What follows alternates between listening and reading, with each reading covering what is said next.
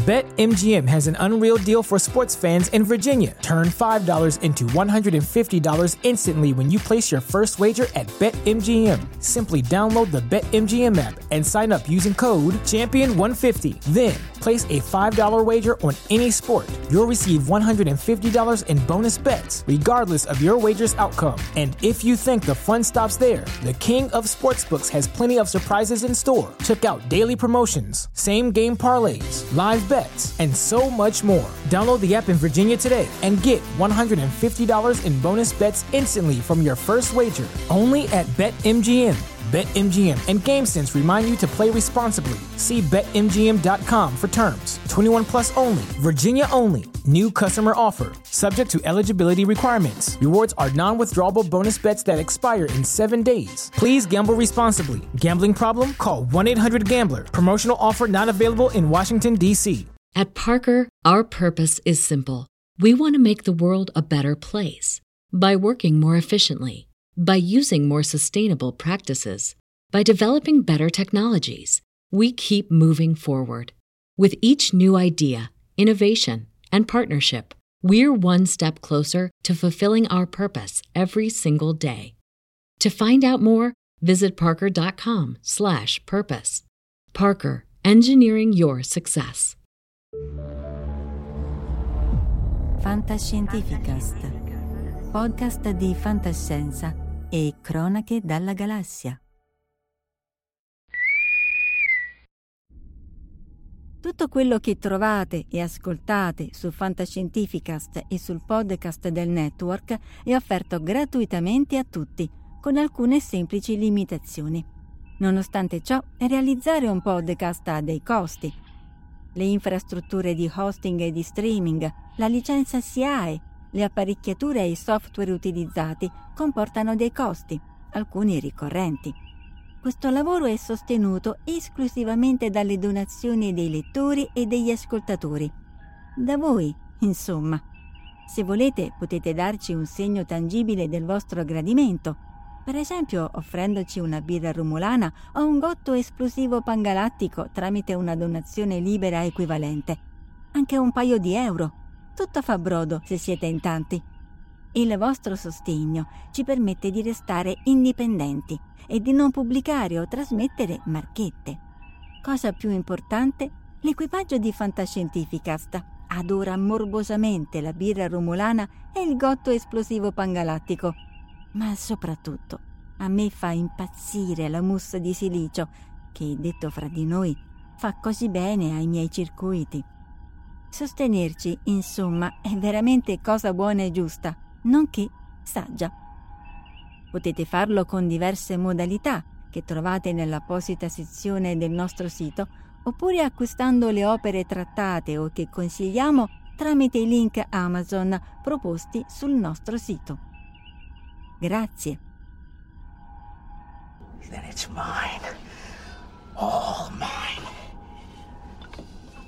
What you are about to hear is the most beautiful sound in the galaxy.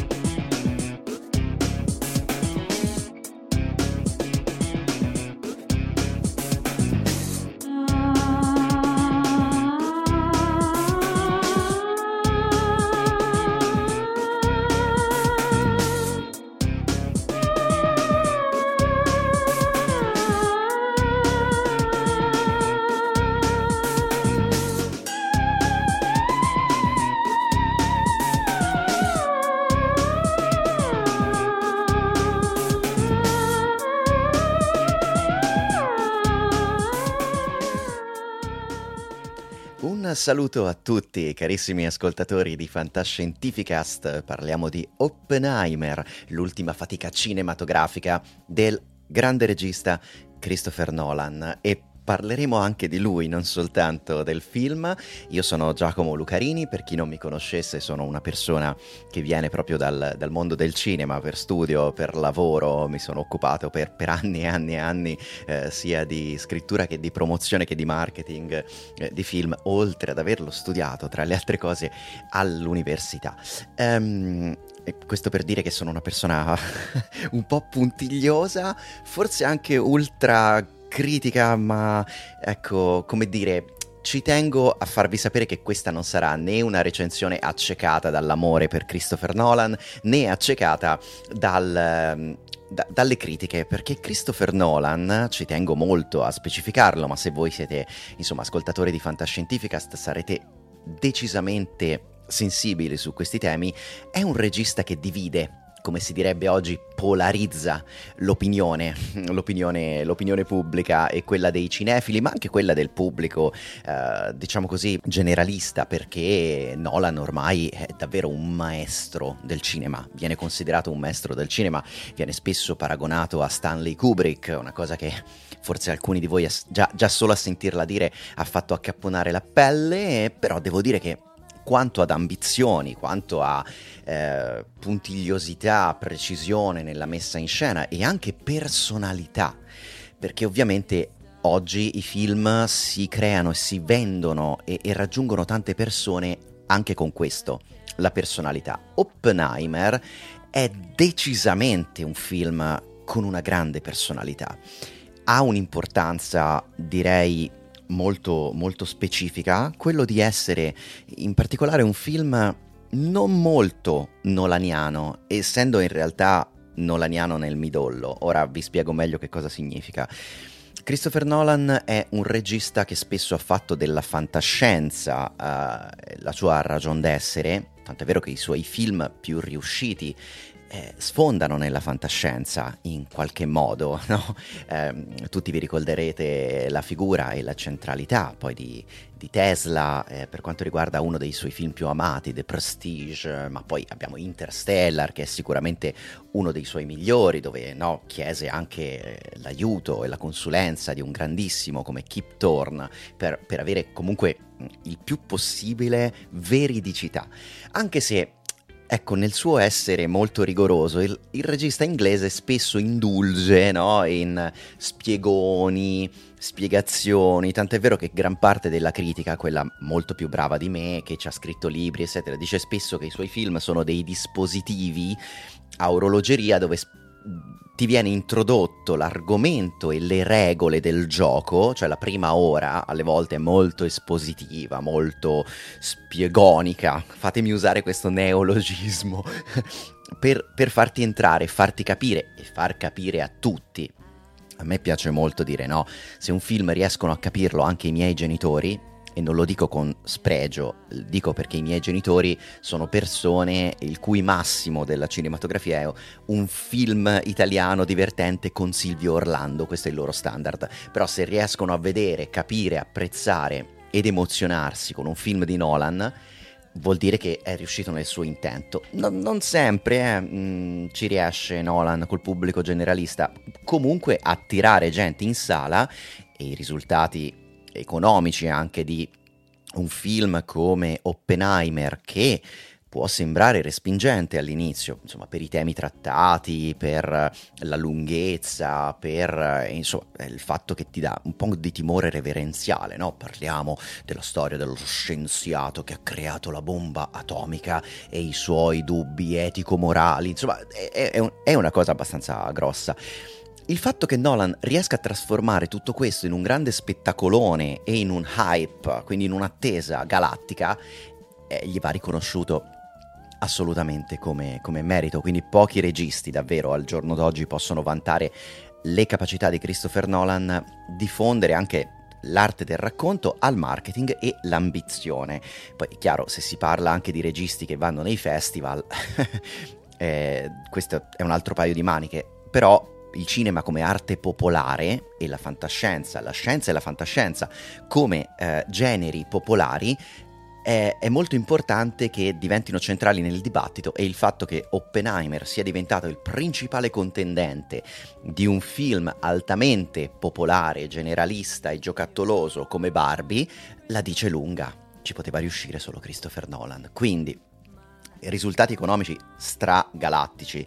Eh, nel momento in cui parlo eh, siamo veramente al limite del, del, del miliardo di dollari di, di, incasso per un film che è costato credo più o meno 100 milioni, ma non è neanche questo che conta. Conta il fatto che un film del genere arriva, anche spinto da fattori esterni, a, a tantissime persone e, insomma, se riesce a far girare le rotelle del cervello anche solo a uno spettatore in più è una cosa importantissima. Quindi eh, Oppenheimer è un'opera audace, è un'opera profonda che spinge anche gli spettatori a, a riflettere su questioni che vanno ben oltre la semplice trama e il racconto di un pezzo di storia, in parte romanzata, in parte no, perché la storia di Oppenheimer è veramente eh, folle, galattica e il film, questo ve lo dico subito, a costo di sembrare snob e di essere sfottuto su pagine Facebook tipo il cinefilo nell'era dell'internet, ve lo dico, cioè il film di Nolan, per quanto fantastico, non, non, non riesce a racchiudere tutto quello che è il vissuto e la complessità di un uomo come Robert J. Oppenheimer. Cioè, leggetevi Davvero, io ho fatto l'errore di leggere nei mesi precedenti il libro American Prometheus, che da noi si intitola semplicemente Oppenheimer, che è un librone scritto da Kai Bird e Martin J. Sherwin, ed è un libro, cioè io leggo molti memoir, ricostruzioni storiche, biografie, è letteralmente, e non me lo aspettavo, uno dei libri più appassionanti, più coinvolgenti, più incredibilmente dettagliati nel ricostruire la figura complessa di una persona, cioè non bastano 600-700 pagine per rendervi quello che è stato Robert J. Oppenheimer. Quindi va benissimo il film, in tre ore era anche molto difficile volerci infilare tutto quello che Christopher Nolan ha cercato di infilarci, era un po' un'impresa impossibile, infatti comunque un po' di critiche gliele faremo a sto film, però è un film che eh, segnerà l'anno sicuramente, il decennio pure, e solo il tempo ci dirà se, se davvero diventerà una delle migliori opere mai fatte per quanto riguarda la scienza, eh, perché in questo caso ovviamente gli elementi fantascientifici non, non ci sono, ehm, però ecco, mh, mm, un film davvero, davvero da vedere, ecco, è, encomiabile. Dunque, Dunque, non è solo un film. Per, per, essere molto banali potrei dire che è davvero un'esperienza. Eh, io l'ho visto due volte, l'ho visto in lingua originale, l'ho visto in, in, italiano, prima in italiano, poi in lingua originale. Ho visto persone letteralmente rapite dallo, dallo schermo, eh, al di là poi anche delle solite persone che si distraggono, ma insomma l'importante era portarle in sala, no? Ma ho visto tante persone molto prese e molto prese dalla discussione fuori dal cinema, una cosa che in Italia forse non si vedeva da, da tanto tempo, cioè discutere proprio anche dei, dei dilemmi morali che, che, il film Oppenheimer e la figura di Oppenheimer mettono, mettono, mettono sul piatto. Dunque, è un viaggio davvero vertiginoso questo film, attraverso la storia, la scienza, la morale, eh, l'animo umano, i rapporti umani, i, i tradimenti, la paranoia, le, le, le, le, stupidità che alle volte condizionano aspetti fondamentali per la storia umana come la politica e la società. No, ovviamente qui si parla di periodi della, della persecuzione poi del, del, del maccartismo, la persecuzione anche di persone che diciamo ehm, avevano espresso simpatie ma anche alle volte semplicemente delle posizioni morali eticamente condivisibili, quindi a, al di là delle posizioni politiche, delle tessere di partito, delle, del, dei paraocchi, delle quadrature, ecco, è veramente una pagina americana abbastanza esecrabile, l'abbiamo visto milioni di volte per tanti film, no? eh, tanti sceneggiatori anche a Hollywood, ma anche tanti scienziati, intellettuali ne hanno fatto le spese. Chi era più o meno, eh, diciamo, militante, però eh, Oppenheimer che nel film questo non si vede, nel libro si vede molto di più, eh, nella sua crescita, nei primi anni di formazione, quando era ragazzino, quindi nel film ovviamente è stato tolto, però ha avuto un'impostazione davvero di scuola morale tipicamente ebraica, quindi anche proprio una scuola di pensiero che ti preparava a, uh, ad aspettarti e a lavorare nella società per fare in modo che la società rispecchiasse quello che tu volevi che fosse il mondo, no? Una cosa anche molto idealista.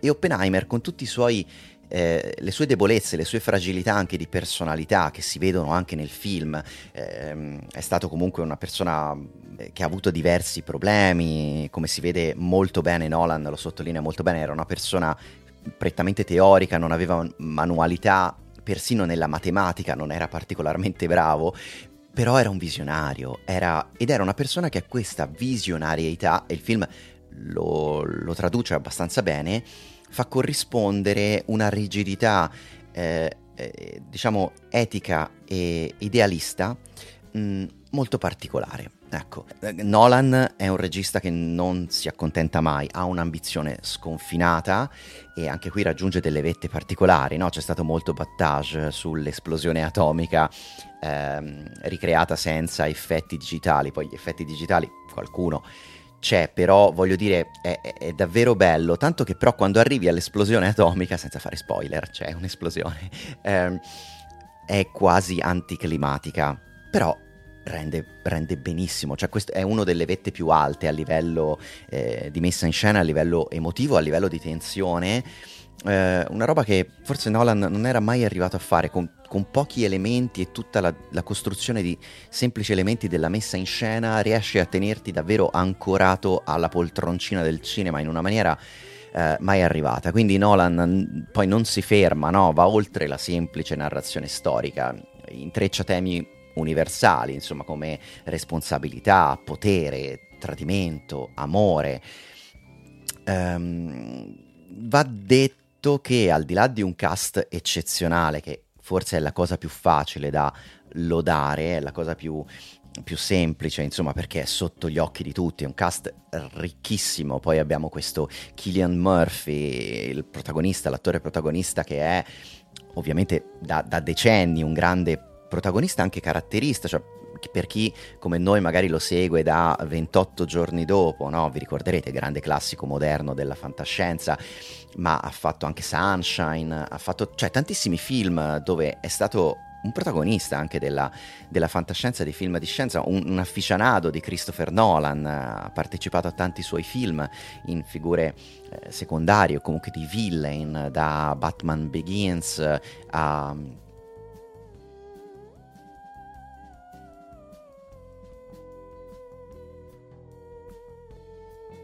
Inception, Dunkirk, insomma ne ha fatte diverse, stavolta finalmente passa eh, dalla parte mm, diciamo in primo piano della macchina da presa e rivela beh, le sue doti attoriali che francamente le ha sempre dimostrate, ma qui domina la scena in una maniera eh, meravigliosa, eh, anche se vogliamo mh, mm, indisponente perché col suo sguardo alle volte fisso vitreo rende davvero benissimo e, e, ti mette quasi in soggezione, ti mette quasi a disagio e questo è fantastico perché ti esprime davvero dei sentimenti latenti che non vengono eh, esplicitati e sono e lì davvero sulla parte attoriale c'è, c'è poco da dire, abbiamo ehm, tant- Emily Blunt, abbiamo Florence Pugh, le due figure femminili principali, poi ci farò un piccolo appunto eh, anche su questo, poi abbiamo Matt Damon, eh, altri 3000 attori. Ecco, se devo fare una critica forse sulla mh, parte che riguarda le performance attoriali, bisogna dire che Oppenheimer come film un pochino a un certo punto soffre quasi un eccesso di volti noti.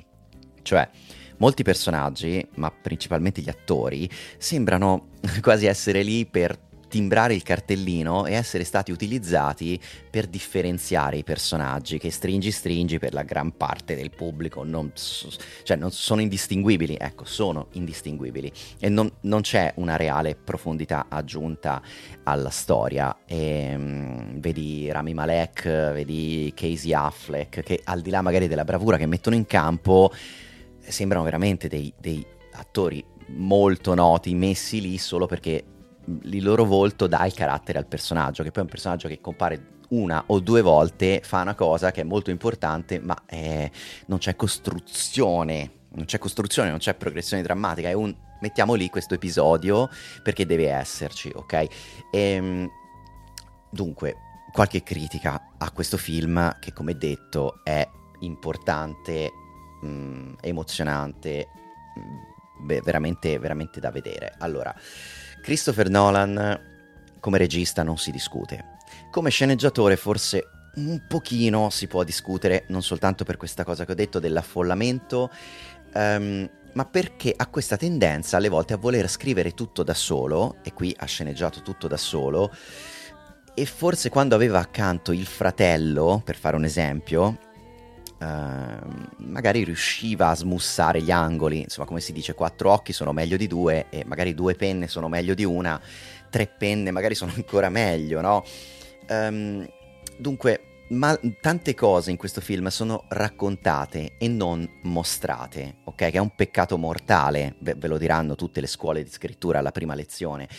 Cioè, quelle che fanno capo all'essenza di alcuni protagonisti, alla loro tridimensionalità, vedi anche Oppenheimer, cioè alle volte alcuni aspetti della sua personalità vengono raccontati, raccontati, raccontati anche dagli altri e alla fine magari è, accen- appena accennato, a malapena messo in scena, eppure sono cose importantissime nell'economia della storia, quindi lo show don't tell in questo caso è molto importante, mostra, non, non raccontare non me la sento di criticare chi dice che il film è molto verboso, tanto verboso, perché al di là della necessità di farlo su alcune cose, su altre magari potevi, potevi far vedere invece di raccontare.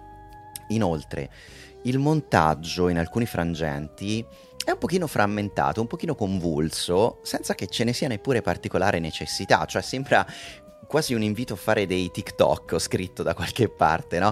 Um, che va bene, eh, per carità, tiene alto il ritmo, però sembra un, un po' uscire dal seminato, ok? E, ehm, per quanto mi riguarda, parere qui squisitamente personale, beh, una recensione è sempre squisitamente personale, mi è sembrato alla fine della visione di aver assistito no, un po' a tre episodi di una docufiction di altissima scuola e di lusso un po' tagliati e incollati insieme per formare questo film di tre ore, dove tra l'altro c'è un po' questo confusionario fare avanti e indietro tra flashback e flash forward, che alcune volte funzionano, in altre forse un po' meno. Christopher Nolan non è Paul Thomas Anderson, non è neanche Martin Scorsese, il film non è Casino e non è JFK di Oliver Stone, che a livello di scrittura forse era un po' più solido, e quindi è sembrato appunto che Nolan abbia voluto cercare di infilare tutto il possibile in un'unica opera, forse a sfiorare anche il troppo, no?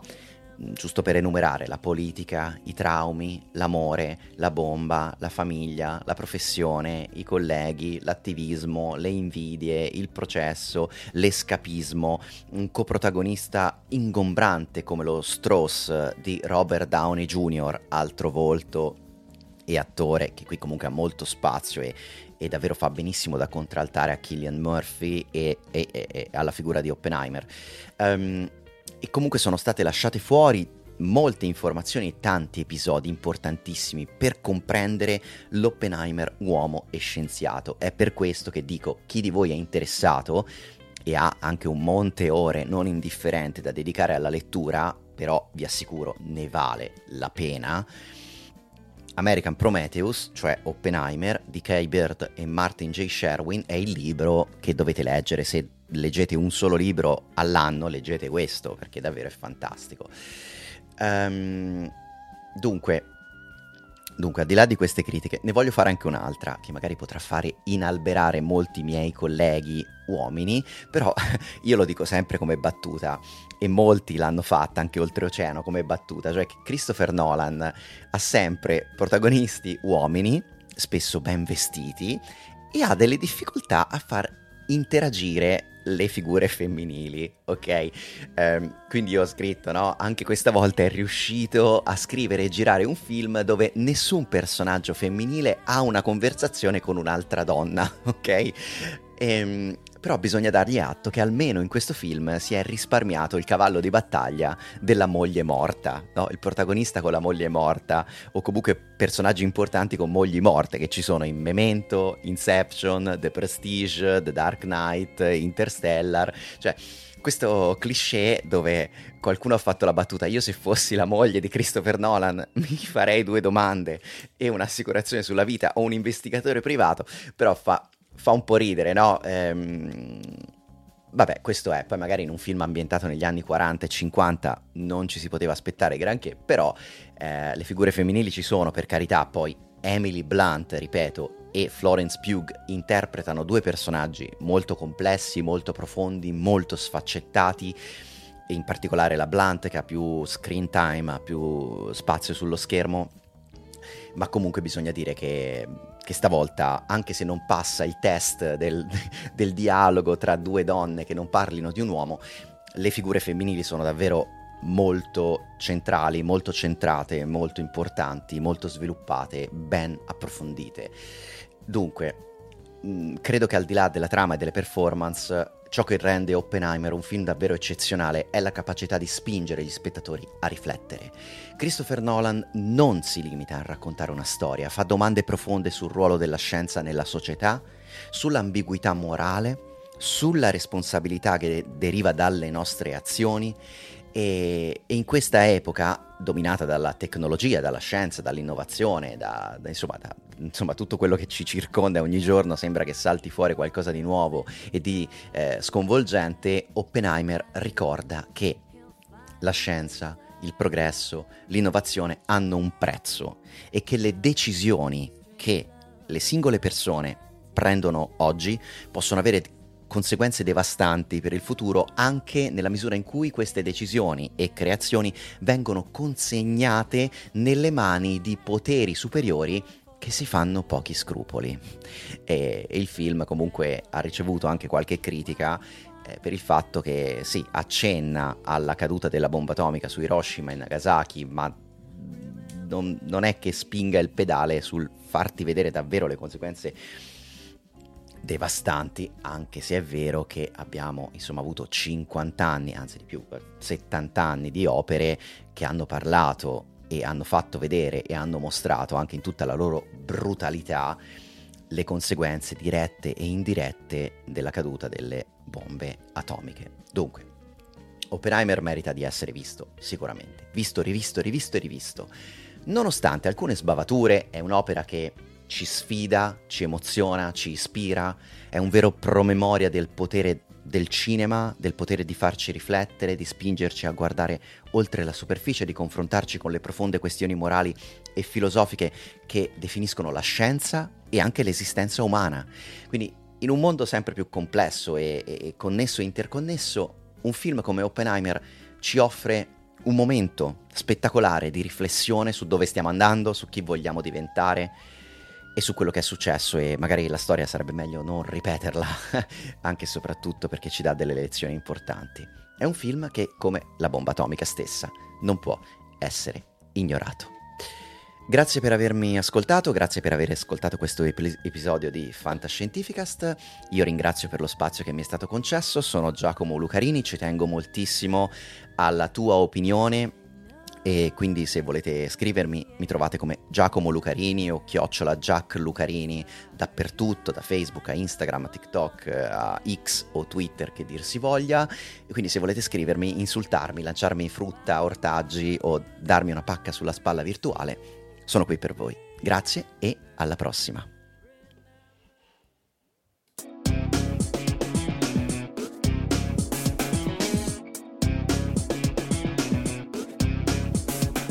Avete ascoltato Fantascientificast, podcast di fantascienza e cronache dalla galassia. Da un'idea di Paolo Bianchi e Omar Serafini con il contributo cibernetico del Cylon Prof Massimo De Santo. Potete seguirci ed interagire con noi sul nostro sito fantascientificast.com sul profilo Instagram Fantascientificast, sul canale Telegram Fantascientificast e sulla nostra community Telegram t.me slash fsc community. Se siete particolarmente timidi potete utilizzare la vecchia, cara e affidabile posta elettronica scrivendoci all'indirizzo redazione chiocciolafantascientificast.com Tutte le puntate sono disponibili sul nostro sito e su tutti i principali servizi di streaming on demand. Se volete sostenere il nostro progetto offrendoci una birra rumulana o un gotto esplosivo pangalattico, troverete tutte le informazioni e modalità nell'apposita sezione del nostro sito. Il podcast ha carattere esclusivamente ricreativo e divulgativo.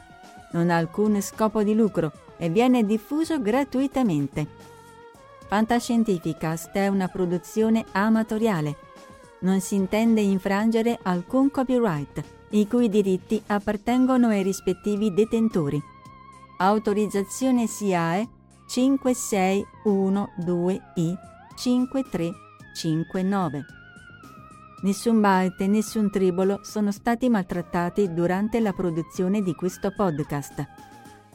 Val 9000 e l'equipaggio di Fantascientificast vi augurano lunga vita e prosperità e vi danno appuntamento al prossimo episodio lungo la rotta di Kessel. E ricordate, la fantascienza finge di guardare dentro il futuro, ma in realtà guarda il riflesso della verità che è davanti a noi.